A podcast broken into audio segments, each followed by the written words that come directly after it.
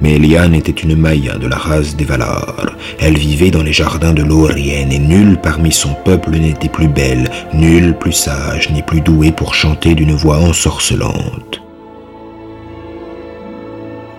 On dit que les Valar quittaient leurs travaux, que les oiseaux de Valinor faisaient taire leurs chants, que les cloches de Valmar restaient muettes, et que les sources oubliaient de couler quand, à l'heure où se mêlent les rayons des deux arbres, la voix de Melian s'élevait sur Lorien.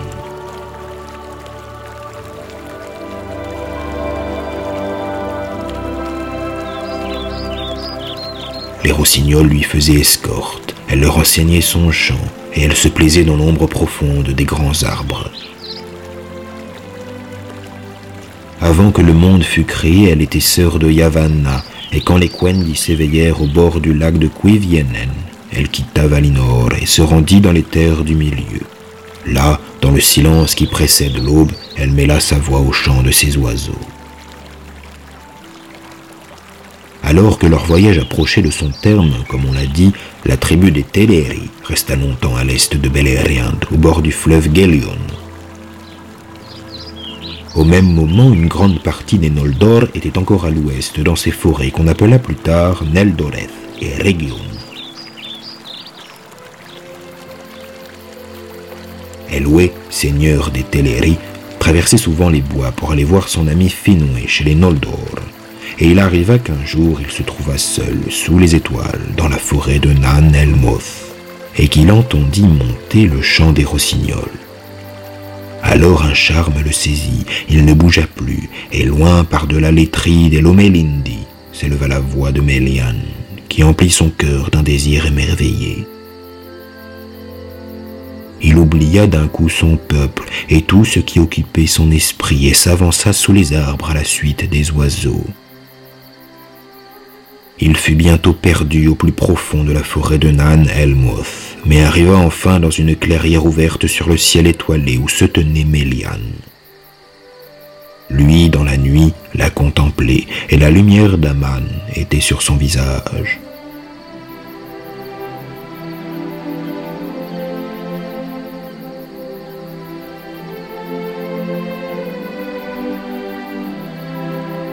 Elle ne dit pas un mot, mais, tout empli d'amour, Elwë vint à elle et lui prit la main.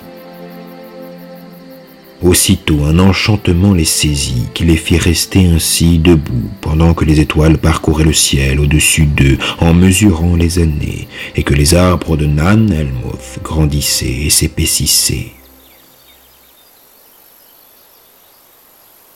Alors son peuple qui le cherchait ne le trouva point, et Olwë prit la tête des Teleri et continua le voyage, comme on le dit plus tard.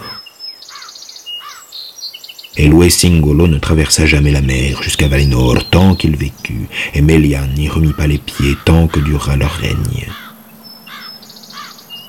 C'est elle qui fit comprendre aux elfes et aux humains un peu de ce qu'étaient les Ainur d'avant la création d'Ea.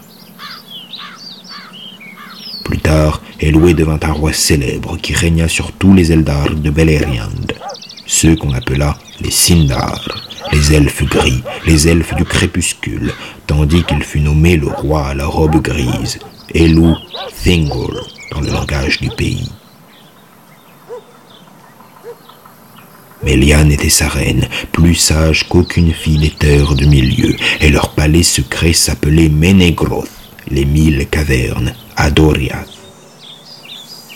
Méliane donna de grands pouvoirs à Thingol, qui était déjà grand parmi les elfes, car il était le seul de son peuple à avoir vu de ses yeux les arbres quand ils fleurissaient encore.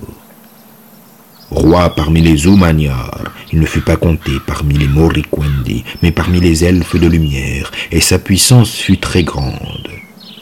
Les amours de Thingol et de Melian donnèrent au monde le plus beau des enfants des Lovatar qui fut ou qui sera jamais.